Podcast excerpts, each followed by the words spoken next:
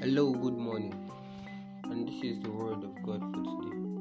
In the book of Amos, chapter 5, verse 14, it says, Seek good and not evil, that he may live, and so the Lord, the God of hosts, shall be with you as ye have spoken. Amen.